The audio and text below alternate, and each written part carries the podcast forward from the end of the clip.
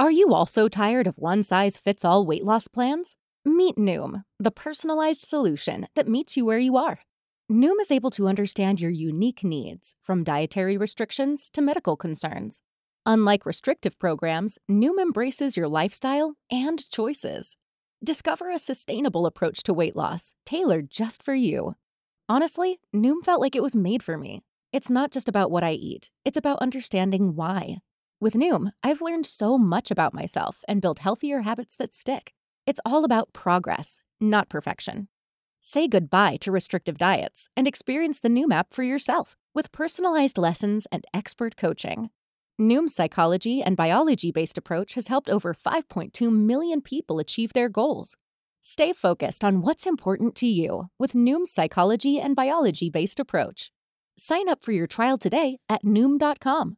That's N O O M.com. And check out Noom's first ever cookbook, The Noom Kitchen, for 100 healthy and delicious recipes to promote better living. Available to buy now wherever books are sold.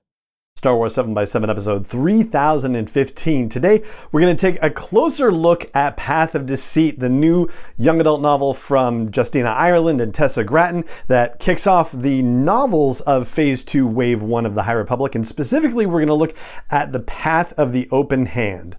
Punch it.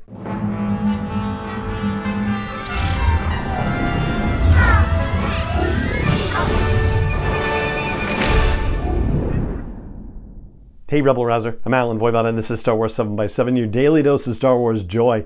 And thank you so much for joining me for it. So, we're to be just, eh, you know, slightly in spoiler territory. Nothing that's to spoil the plot of Path of Deceit, so don't worry about that. But we're going to draw on excerpts that have already been published from the novel and add just a little bit of depth to the discussion from there. I'll link to those excerpts in the blog post for this show's episode at sw7x7.com and in the show notes for this episode as well. There are three of them out there. One of them has to do with the prologue, which doesn't necessarily relate to our discussion today, and we've kind of already talked about it yesterday anyway, so but it'll be linked for you to check out. The excerpts that drive our discussion today are chapter 4 and chapter 5 of the novel, which basically present the first meeting of the Padawan Kevmo Zink and Marda Ro from The Path of the Open Hand from Kevmo's perspective in chapter 4 and from Marda's perspective in chapter 5. And as a brief tangent, I'll say that there is kind of a,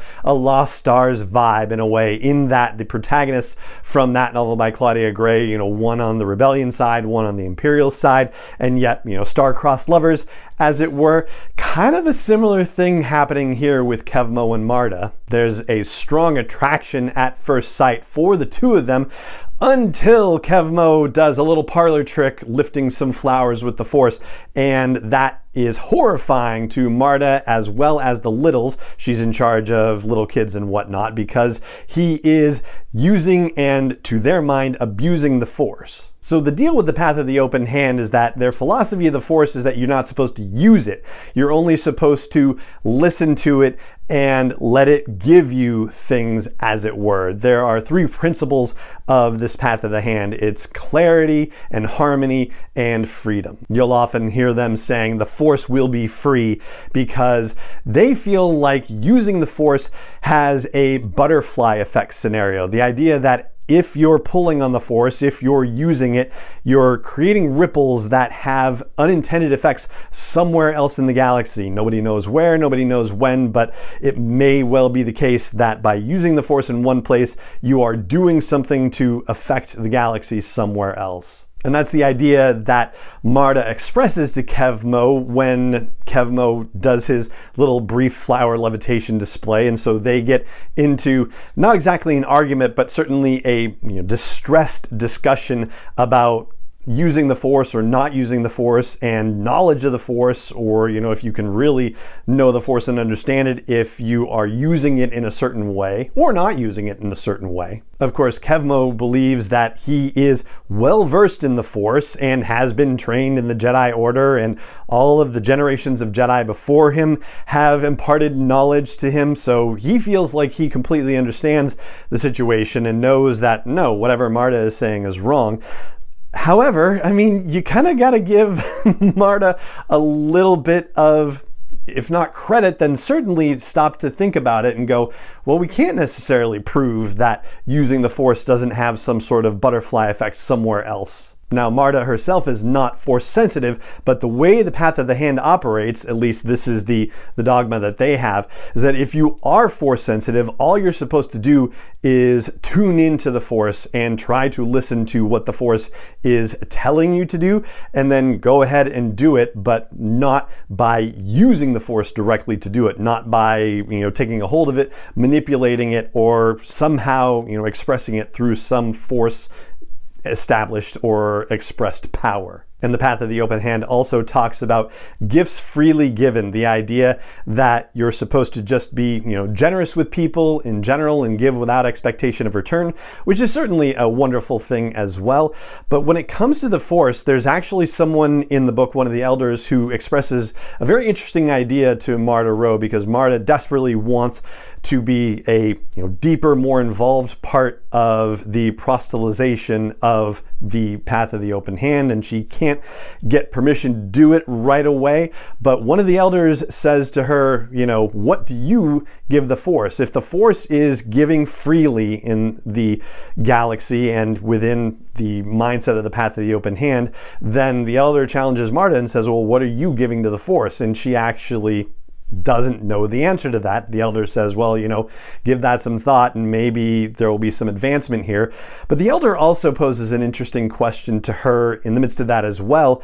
The mother is being given these gifts from the Force. The mother is in tune with the Force, seems to be Force sensitive at some level and the Force gives her visions and whatnot. But this elder also muses that he's wondering what the mother is giving back to the Force, and whether he has the answer to that or not, we don't necessarily know. But Marda doesn't necessarily know the answer to that either, and it's kind of left as a bit of an open question. I'll say there's also a bit of an open question as to whether the mother herself is actually force sensitive or if something else is going on, and that's as much as I'm going to say about that. Certainly, something is happening from the prologue and the effect that she has on Sunshine, the scoundrel who is going out looking for various artifacts for her. But the sort of hypnotic effect that the mother has on Sunshine isn't demonstrated on other characters as well. The mother doesn't seem to have this same kind of hypnotic hold on other characters, and we don't necessarily know whether it's force related or if it's to do with something else. But back to those two excerpts of chapters four and five, they detail the first interaction that Kevmo and Marda have and their first discussions about the Force and their differing philosophies.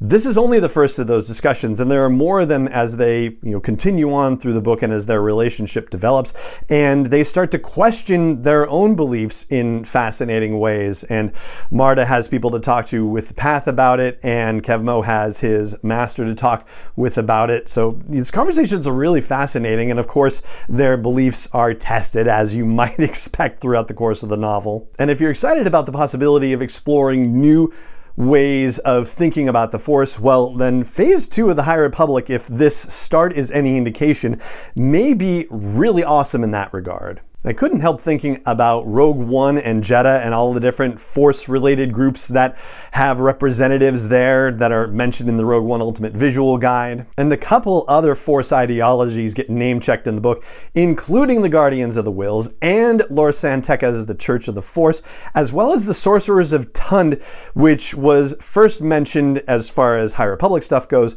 in the High Republic panel at Star Wars Celebration Anaheim earlier this year, but apparently it goes all the way back to one of the Lando Calrissian novels back in 1983, I think it was. Anyway, the Jedi and the Church of the Force and the Guardians of the Whills and the Sorcerers of Tund are mentioned as part of the convocation that's on Jedha. And the convocation is another concept that was shared at Star Wars Celebration Anaheim. And Jedha is definitely going to be playing a big role in Phase 2, as we've been given to understand from various reveals at Anaheim and subsequent information that's come out. But I'm not going to get too much further into it because I don't want to spoil anything for you. So, again, check out the excerpt excerpts that I've got linked to the blog post for this show's episode at sw7x7.com and in the show notes for this episode.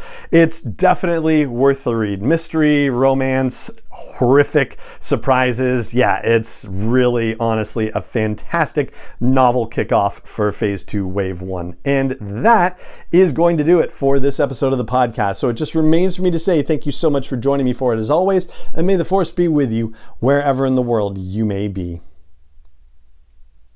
7 is not endorsed or sponsored yet by Lucasfilm Limited, Disney, or 20th Century Fox, and is intended for entertainment and information purposes only. Star Wars, the Star Wars logo, all names and pictures of Star Wars characters, vehicles, and any other Star Wars related items are registered trademarks and or copyrights of Lucasfilm Limited or their respective trademark and copyright holders. May the force be with them. All original content is copyright 2021 by Star Wars 7 by 7 We hope you love it. Say goodbye to your credit card rewards. Greedy corporate mega stores, led by Walmart and Target, are pushing for a law in Congress to take away your hard earned cash back and travel points to line their pockets. The Durbin Marshall credit card bill would enact harmful credit card routing mandates that would end credit card rewards as we know it. If you love your credit card rewards, tell your lawmakers hands off my rewards. Tell them to oppose the Durbin Marshall credit card bill.